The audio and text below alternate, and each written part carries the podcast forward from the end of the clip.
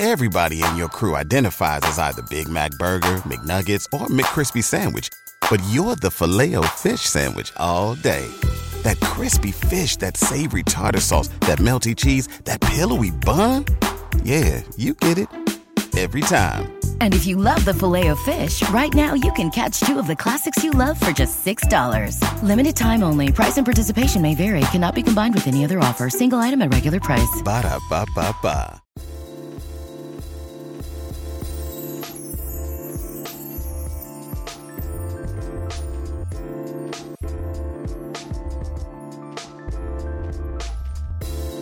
Hello and welcome back to ACCRAC. I'm Jed Wolpaw, and I am really thrilled. We have a great show for you today, one that I think is really impactful. I have with me a wonderful guest, Dr. Kinza Berical. She is a cardiac anesthesiologist at Massachusetts General Hospital, MGH. She's also the education director for the cardiac anesthesia division there, and she is a founding member of the Mothers Support Group that she helped to develop. And that's what we're going to talk about today is how we can support mothers in anesthesiology, an incredibly, incredibly important topic. And I'm so thrilled, Kinza, to have you on the show. Welcome. Thank you so much for having me. I'm very excited to be here. So let's start. Uh, just tell people a little bit about how you got interested in improving support for people who identify as moms. Um, sure. So uh, a little bit about my background. I grew up in the Boston area. Um, I did my categorical um, anesthesia residency at Brigham and Women's and stayed there for my cardiothoracic fellowship. Um, and when I was done with fellowship, I came over to MGH. Um, at the time, I was 30 weeks pregnant, starting a new job. Um, I've been at MGH for five years, and I split my time between cardiac and the main OR. Um, and since 2019, as you said, I've been a founding member of our mom support group. And my most important job is um, being a mom to my two kids, Jack, who's five, and Leona, who's three. Um, so how we got started it all started actually like very organically.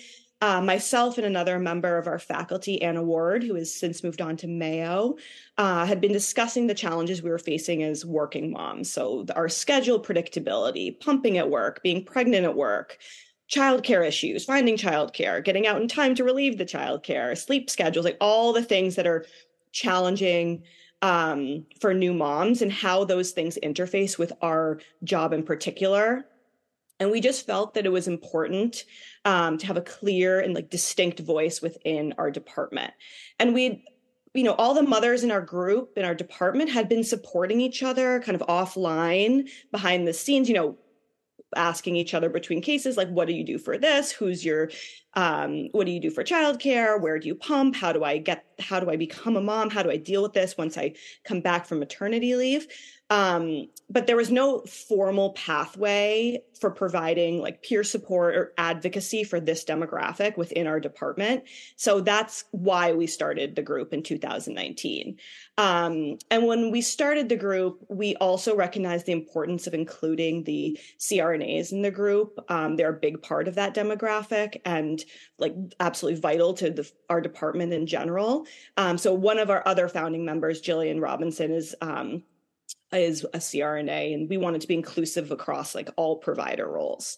Um, and you know, when we started the group, we weren't exactly sure where we were going. We just knew we needed a voice, and it grew from there.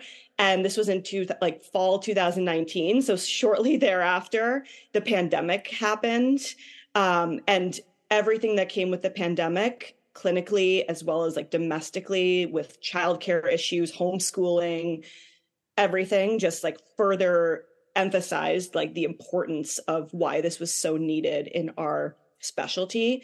Um and you know female, female mds have a higher rate of burnout and report a dispor- disproportionate amount of time spent on domestic issues in addition to their clinical work and that was further exacerbated by the pandemic. So i think this all kind of came to head at like a very like critically important time. Um and when we first approached our leadership and explained our mission, um, we were very lucky to gain like immediate support without any hesitation, and we've been um, really grateful to have their unwavering support throughout like our initiatives since our time of our creation. That's fabulous. That's exactly what what we would always hope.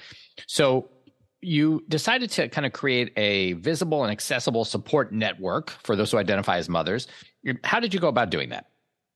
Um, so once we had had kind of gotten the okay from from the department to form this group, we we just emailed out the entire department and basically just let people know we were forming the group and like I said, we wanted the group to be inclusive across provider roles, so trainees, CRNAs, uh, attendings. We've since expanded to include like non-clinical staff within our department, um, and then we also wanted to be inclusive of all different roles across motherhood. So if it's whether you're a new mom, um, an expecting mom, you have older kids, um, you're someone who just identifies as a mother figure, um, or you're someone who's thinking about having kids and you're not sure what that's going to look like um, within the confines of our specialty, or you're thinking about oocyte preservation, like any of those kind of categories, we wanted to be inclusive across all of them so that people felt like welcome to be um, welcome to be in the group. And then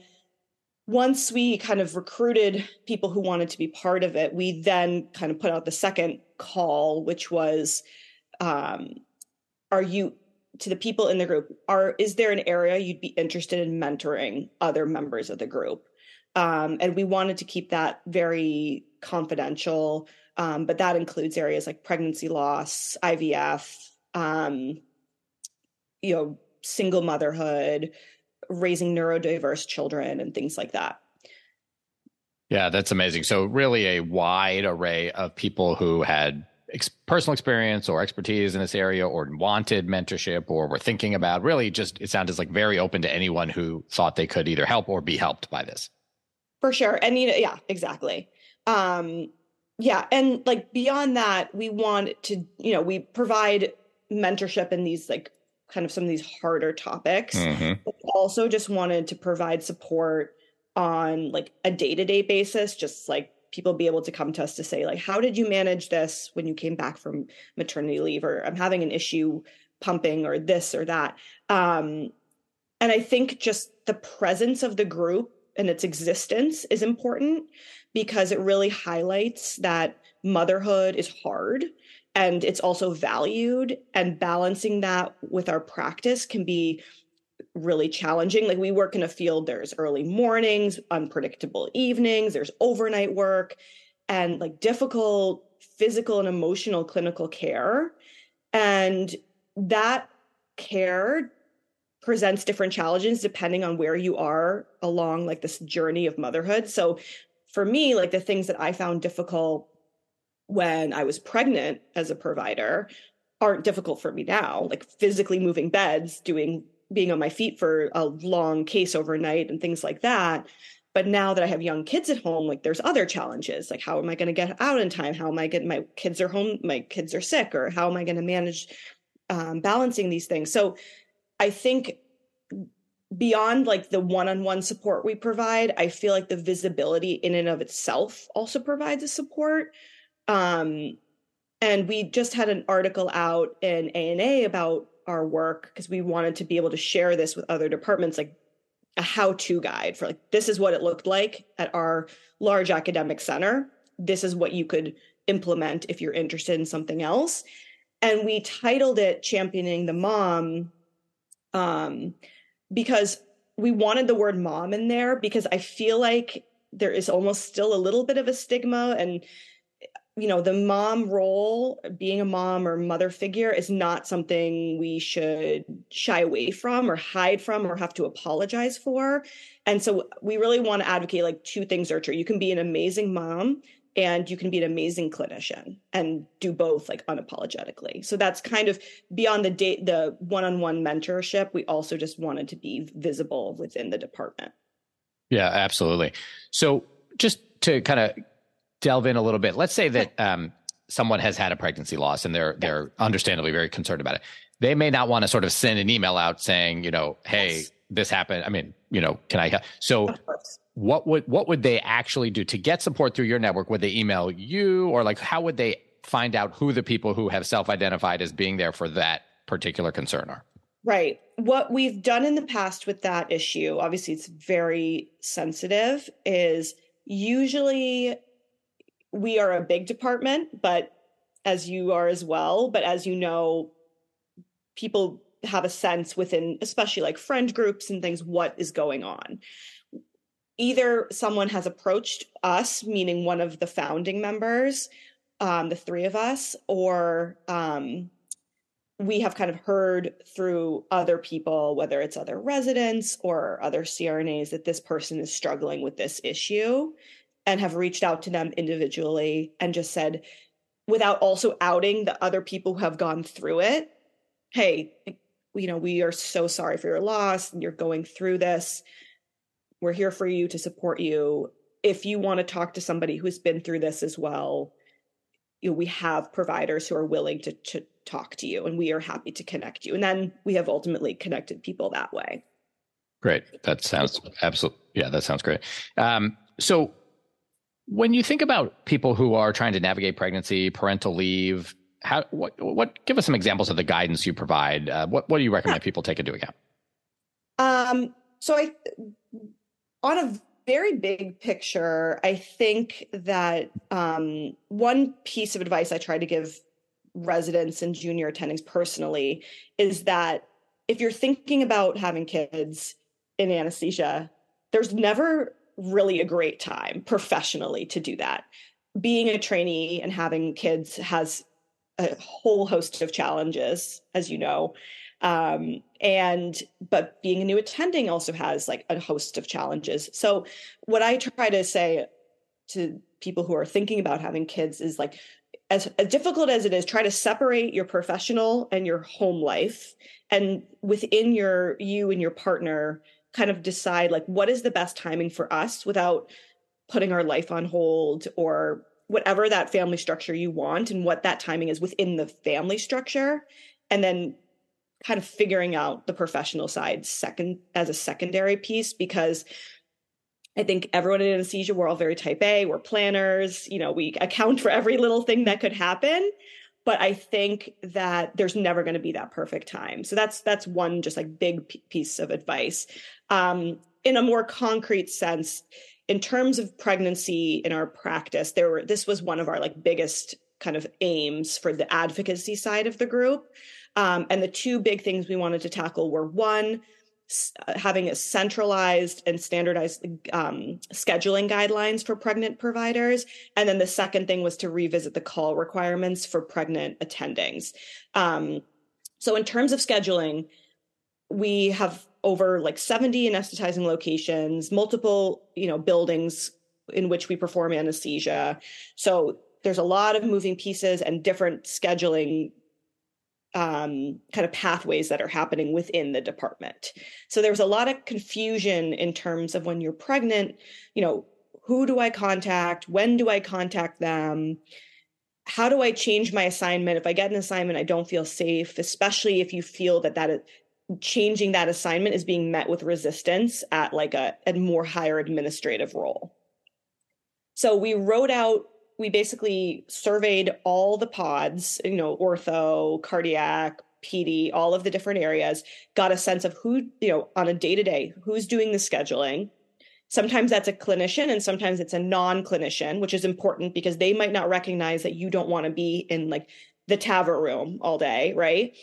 And so we basically wrote out for every um, section who does the scheduling, how to contact that person. Obviously, it's up to the pregnant provider when they decide that they're comfortable disclosing the pregnancy. Um, and then we wrote out in every pod, like these would be within ortho, within cardiac, within offsite. These would be the rooms that are less preferable, right? So, you know, there's not I would say there's not a great amount of evidence for a lot of these exposures. Um, and so it, it, and it's also provider dependent. So some people feel comfortable being in those rooms, some people don't, some people do to a certain point, um, like the chemo rooms where there's active chemotherapy, things like that. But we just wanted it to be very standardized that like within these pods, these are the less preferred locations. This is who you would contact. If you are met with resistance, this is the next person that you would contact. Um, but also this is how you advocate for yourself. You do not you know this is how to avoid making day of changes because we didn't we have 70 like i said over 70 locations. There's no reason that people need to be in these like less preferred high radiation rooms chemo rooms etc um, but we also want to minimize like disruptions to patient care and you know, historically, female anesthesiologists have actually reported, been more likely to report maternal discrimination than other medical specialties. And I think some of it comes from maybe some of these issues. You know, you're asking for a change the day of, but you knew your assignment yesterday. So putting a little bit of the onus on the pregnant provider to go through these pathways, make a switch at an appropriate time. Um, you know, recognizing that cases do move in the morning and sometimes day of changes need to happen but just putting pathways in so that everybody um, can work you know safely and efficiently and do do right by our providers and our patients. Yeah. What about call? Call is tricky right? And i don't mean yes. taking the call. I mean you know you it's rel at a bigger place it's relatively easy to avoid let's say fluoro rooms for patients yeah. uh, for uh, providers who are pregnant but at night you might be the only attending or you know resident or whatever on and if there's a an emergency case that involves fluoro right, right. like you're going to have to do it so how do you navigate that part yeah, I think um I think call is is is hard. I think it's I think that, you know, it is impossible in our specialty to mitigate like all risk, right? So when I was pregnant, I'm a cardiac provider.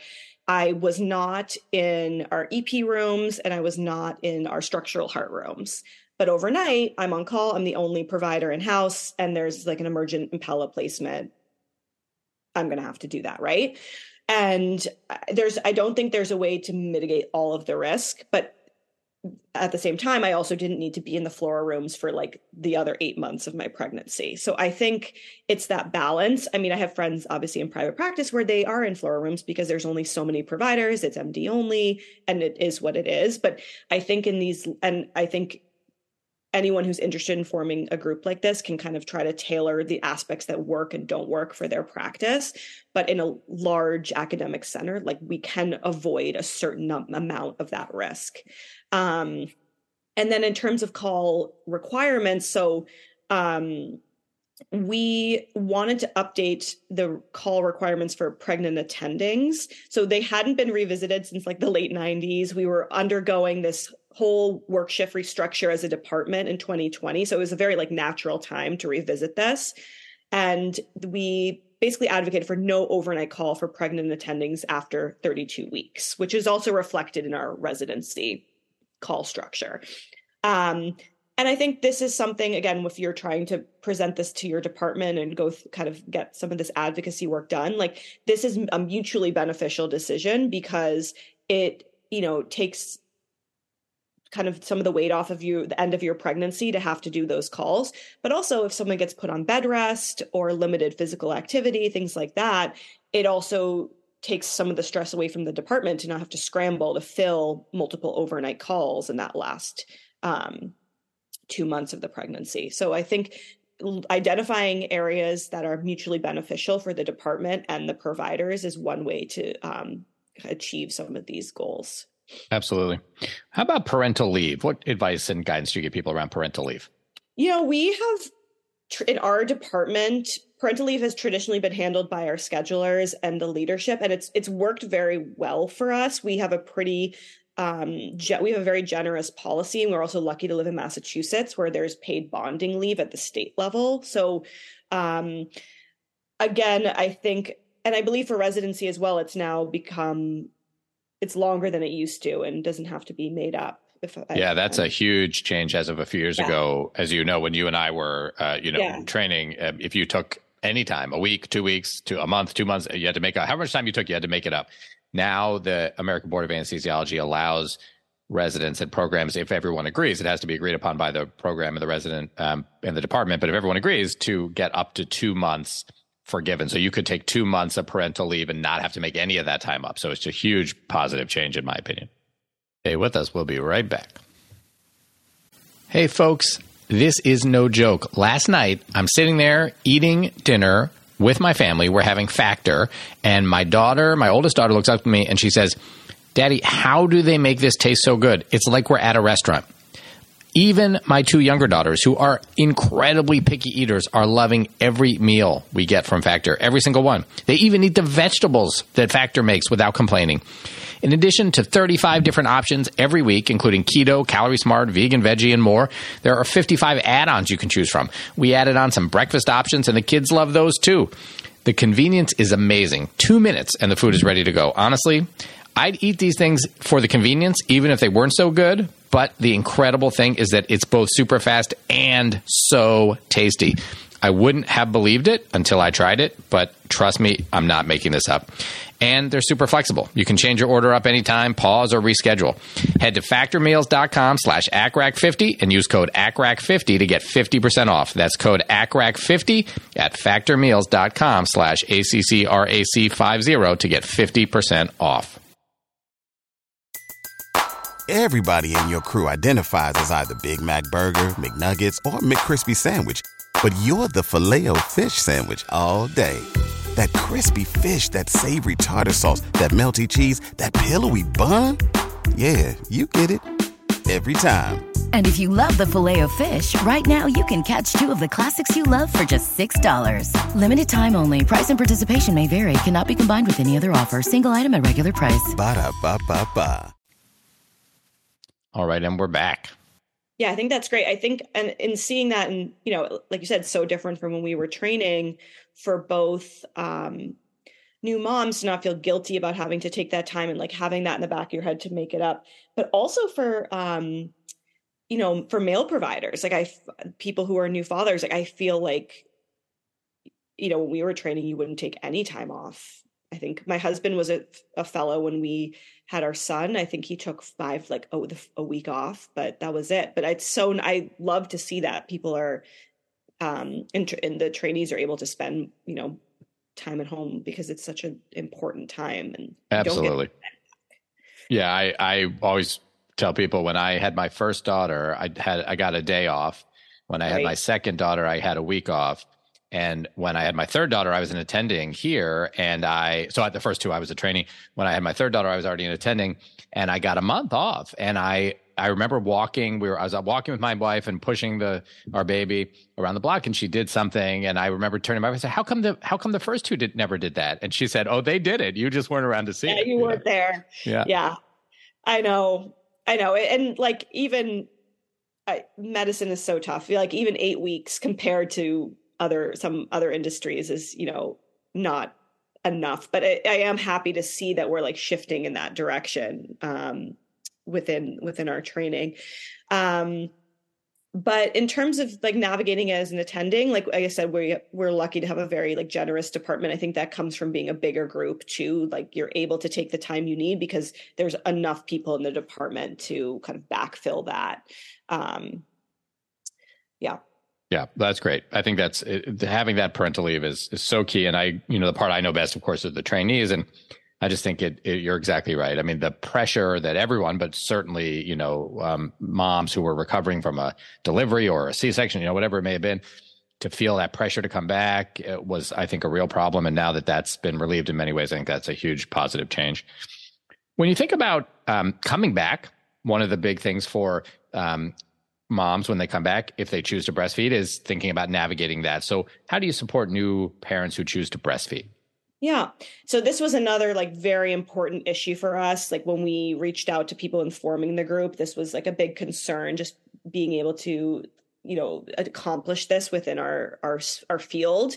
Um, and there was a survey of women anesthesia trainees and it basically the survey revealed that only 50 51% were able to achieve their desired breastfeeding duration.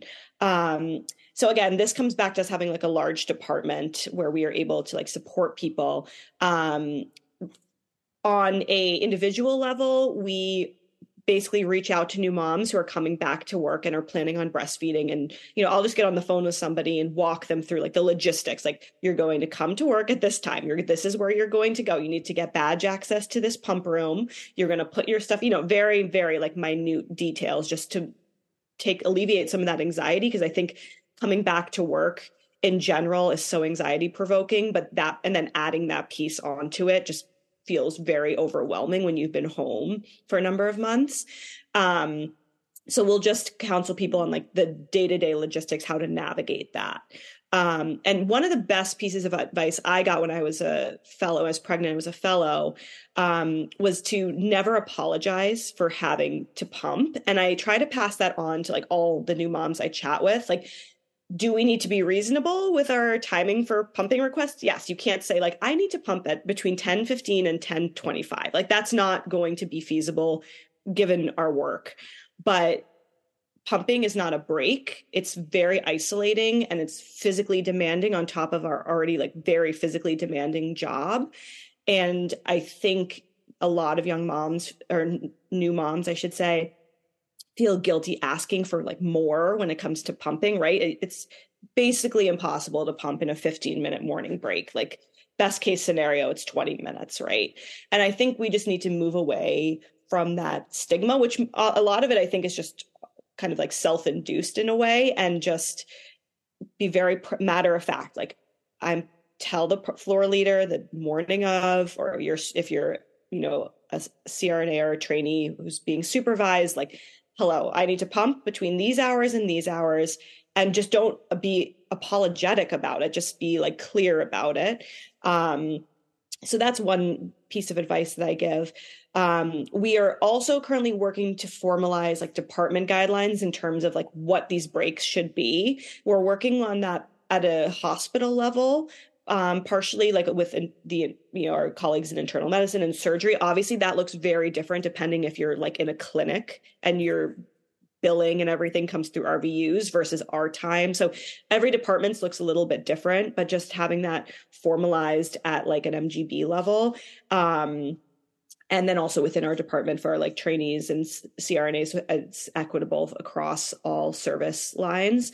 Um, and then the other p- big uh, initiative we had was, you know, we have many anesthetizing locations. We have a one, had one nice pump suite in one area, but the other big perioperative center did not have anything, and it was basically impossible to get back to the other pumping suite.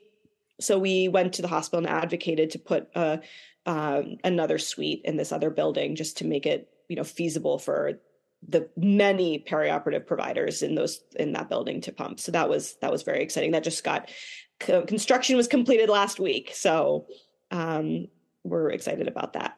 That's awesome. So yeah. you know one of the things we've struggled with is what yeah. is you know when you think about you know it'd be great if you could just say like you probably can um, when you're in an internal medicine ward, right? You just hand your pager off, you go pump, and when you're done, you come back. For us in anesthesia, right, we ha- we can't just walk out of the OR. Someone has to come into the OR, as, as you know. And so, you know, when we schedule, when we're trying to schedule all the breaks and all the things and all the motion, you know, how much time should we plan for this? And I know that it depends. Different women need different amounts of time, and but you know, is there any guidelines you give. And I'll, I'll just say, you know, obviously, if someone said, I need three two hour pump sessions a day, right, that would right. be not probably right. not doable. If someone, you know, said, I can do it in three 20 minute sessions, that would be very doable. And then there's must be somewhere in between where it starts to be, you know, so do you give any kind of guidelines? It should be this yeah. long, it should be somewhere in this range. Yeah. Yeah. I mean, it's hard because, you know, like to your point, everyone is a little bit different in terms of how long it takes. I think it's you know there there's probably a limit as to what is reasonable. Like you said you cannot in our job take a 2 hour morning break because it takes you a long time to pump. What we devised was that for every 4 hours um, of work you would get 30 minutes to pump. So in an 8 hour day which is less than our standard day that would be like an hour. So that's you know whether that's 3 20 minute breaks or two if you're pumping three times or two half hour breaks it's hard to be perfect. And you know no one's going to uh, be there with a stopwatch until you get don't get back in 20 minutes. But i think just having that um kind of a rough structure and to see if people can kind of fit their their pumping goals within that was how we decided the amount. Um, and it's a little bit arbitrary but i think on average it, it kind of does work out yeah, and at least it gives you a minimum, right? There's just so yeah. that you know that. Yeah, what, and then um, the other piece was like to your point is the protection of it's almost easier when you are solo or you're in a room that's being supervised because you can have someone to watch the patient but it's also hard when you're in the supervising role to step away from for 30 plus minutes and be you know chained to a pump for lack of better term. And then you know you hear an anesthesia stat and you're you know what I, so that is another piece. So we also included in the guidelines for attendings that there would be like coverage decided the morning of like identify the person who's going to be covering your rooms if you're going to be stepping out. Yep that makes total sense. Um, do you have thoughts on wearable breast pumps? Is that something you recommend to folks to try? I mean, obviously not mandate, but if they want to try it, providing them, is that helpful? Yeah. So we, um, I think they're great. I mean, I think that's been, I think they're getting better too within the last couple of years. We definitely have a lot of providers, like especially the CRNAs in our department for whatever reason, they really like them. My friends that I, you know, friends from residency that I know who are in private practice where they don't get pump breaks because there's one break person and there's this many ORs. Um, they use, use them as well. So I think they're like, I think they're, they're great. They're acceptable within our, you know, perioperative space to use. So I think that is one barrier to make sure you've cleared if you're trying to um, use them in your, in your department. Um, I think anecdotally, I've heard that they're not as efficient in terms of milk production as the non-wearables, but I think it's a great um, option for people in the ORs and the surgeons as well like them. So, um, yeah, great. I think providing them for for residents would be would be amazing as well. Yeah. And that's what we've done is to have some um, available to those who want them um, free of charge. They buy the bags, but they get the pump itself, which is quite expensive and I think not covered right. by insurance. So, um, oh, that's great. I love that. Yeah. Let's do that um, one. please, please. I, I, think it's been helpful. You know, not everybody wants to use it, as you said, but if you want to use it, it's nice to have. Yeah, to not, no, it's not. That's to, great. Yeah, exactly.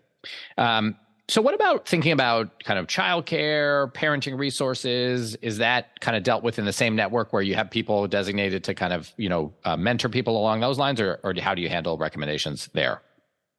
Um, well, so the childcare, a lot of that is just kind of peer to peer support within our group and a little bit of word of mouth. I think, uh, I think childcare is like honestly one of the biggest issues facing parents today in general, and especially in our field because you know we start work very early earlier than many daycares are even open um, and end work after many daycares are closed. We did i had did daycare with my son for the years before covid and you know i was my husband's a physician as well but he's more flex has more flexibility um, I was rarely ever doing a drop. You know, I'm only doing a drop off if it's like a non clinical day uh, or pickup. So, and then that combined with the financial piece, especially as if you're a trainee, I just think the lack of accessible, affordable childcare, you know, nationally, but also in our in our field in medicine is is a big problem. I'd love to be able to tackle that in a more concrete way, but I just there's so many moving pieces. I'm not sure how to do that. We don't have on-site childcare at Mass General. We have a backup childcare that's very difficult to get into. Um, do you guys have a childcare on site at John at Johns Hopkins? So there is a a daycare that is kind of a, a on campus and associated with it, but it's not twenty four seven, right? So it still has those limitations. It definitely right. doesn't open at five thirty in the morning. So you know what I, I remember when I was a fellow and we had uh, babies and i remember dreaming of the idea of a 24-7 in-house childcare right? Like how amazing that would be if you could just whatever your shift was you could bring your kids with you drop them off and when your shift was over you could pick them up whether that was you know 6 a.m 3 a.m didn't matter. I i don't know if anybody does that. It would be amazing. Yeah. That that would be like the dream. I know in europe um, in s- some countries in Europe, they do have those options at the hospital. Um, and it sounds absolutely incredible, but I think there's so many infrastructure and social pieces that go into that here. Um, but yeah, we obviously provide like, you know, assistance recommendations, just advice on childcare issues. Within um, Mass General Brigham, there is like a nanny network where people can post either if they're looking for childcare or um, also if they're recommending you know a nanny that they've or night nurse or something that somebody that they've used that they loved which is great. And um you know it's nice because those are people that have already been work have worked with your colleagues. And so that's that's a nice resource. Um and you know we'd like to like foster the community in person more. Covid made that very difficult. We've done some like meetups with the kids um, and that's always been a nice event but i'd love to have more events with um, just the kind of adults the moms and you know it's tough because everyone's so busy with their life outside of work and it's like that balance between do you want to go to another work event or do you want to just be home but um, that's one of our goals for this coming year Fabulous. more events Absolutely. Well, Kinza, I think we've covered a lot of really great stuff. I'm so uh, admiring of what you have done and the the infrastructure you've put together. I think it'll really benefit a lot of other people. Is there anything we didn't cover that you think is important to to touch on? Um, I think the only it's been yeah, it's been great. The only other like important takeaway is I think it's just good to kind of acknowledge that like being a working mom or parent in general is really hard and like striking the right balance is very challenging you know for me i came out of this like trainee student people pleasing mentality out of finishing residency and a demanding fellowship always wanting to say yes and go above and beyond into this attending role and becoming a new mother like very shortly thereafter and it took me a little while to realize like I don't need to say yes to everything anymore. Like I'm not a student, I'm not a trainee. I don't have to say yes to every possible thing. And I think there's a lot of power actually in saying no to things that don't serve you, whether that's at work or at home. And um, you can't you can't be everything to everyone. Like I think it's very much personally a myth that you can do it all. And I think that's not serving anybody to think that it's a setup for failure. Um, so if there's something at work or at home and it's not bringing me fulfillment, like I take a step back. I have to recognize that and realize that that's going to take, if I pursue this thing that is not serving me, then it's taking away time from another thing, whether that's time with my kids or time at work doing something else I like. So I think that's like such a hard balance to strike. Um, and I think part of that contributes to why women continue to be like a minority in, in leadership roles. But um, I do think trying to find that balance is is important. But I also just want to acknowledge like it's it's very hard to do. Yep. Yeah, I think giving yourself some permission, like you said, to yeah. not do everything, to have days where maybe you, you aren't doing the best at everything, right? Like it's hmm. it's a lot, and that's okay. Yeah. yeah, sometimes you know, on both the home front and work front, just showing up you're already doing a lot, you know, showing up, being there for your patients, doing the best you can by them, going home, doing the best you can for your kids. It might not feel like your best, but it it it, it just showing up is a lot. So Yep. Totally agree. Yeah. All right. Well, let's turn to the portion of our show where we make random recommendations. Kinza, okay. do you have something fun you'd recommend people check out?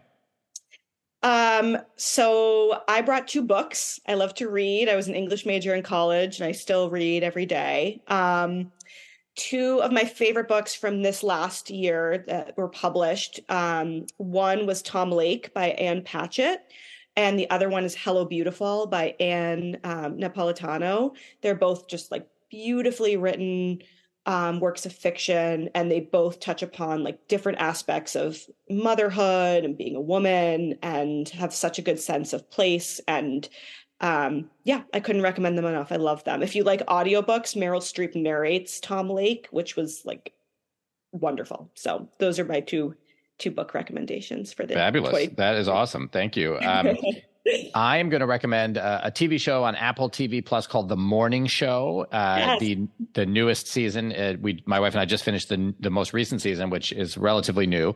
Um, but The Morning Show is with um, a lot of is a fabulous cast, including Jennifer Aniston and Reese Witherspoon. Um, and it is really well done. And it's about a news uh, network and kind of a lot of different things, some current events, some just really interesting drama. And it's fun to watch and um, pretty digestible. So I recommend checking that out if you haven't. Great show. Kinza, thank you so much. It's been great having you on the show. Thank you so much for having me. All right. Hopefully, you got as much out of that as I did. That was really fantastic. Let us know what you thought. Go to the website, accrac.com, where you can leave a comment. Others can learn from what you have to say. If you are a fan of the show, you can follow us. We're on Twitter, we are on Facebook, we are on Reddit, and we are on Instagram. I'm at Jay Wolpaw on Twitter, and we're at ACCRAC Podcast, and you can find us on all those other platforms as well. If you are a fan of the show, please consider going to Apple Podcasts or wherever you get your podcasts and leaving a comment and a rating. It really helps others find the show. If you'd like to support the making of the show, please consider going to patreon.com slash accrac. That's P-A-T-R-E-O-N dot com slash A-C-C-R-A-C, where you can become a patron of the show. Even if it's just a dollar or two that you pledge, it makes a big difference and we really appreciate it. You can also make donations anytime by going to paypal.me slash accrac or looking up Jay Wolpaw on Venmo. Thank you so much to those who have already made donations and become patrons. We really appreciate it. Thanks, as always, to our fantastic ACCRAC crew. Dr. Brian Park is our tech lead. Sonia Amanat and Sophia Wu are our social media managers. Doctors April Liu, Chris Reese, and Edison Jiang are our production assistants. Thank you so much for all that you do. Our original ACCRAC music is by Dr. Dennis Quo. You can check out his website at studymusicproject.com. All right, that is it for today for the ACCRAC podcast. I'm Jed Wolpaw. Thanks for listening. Remember, what you're doing out there every day is really important and valued.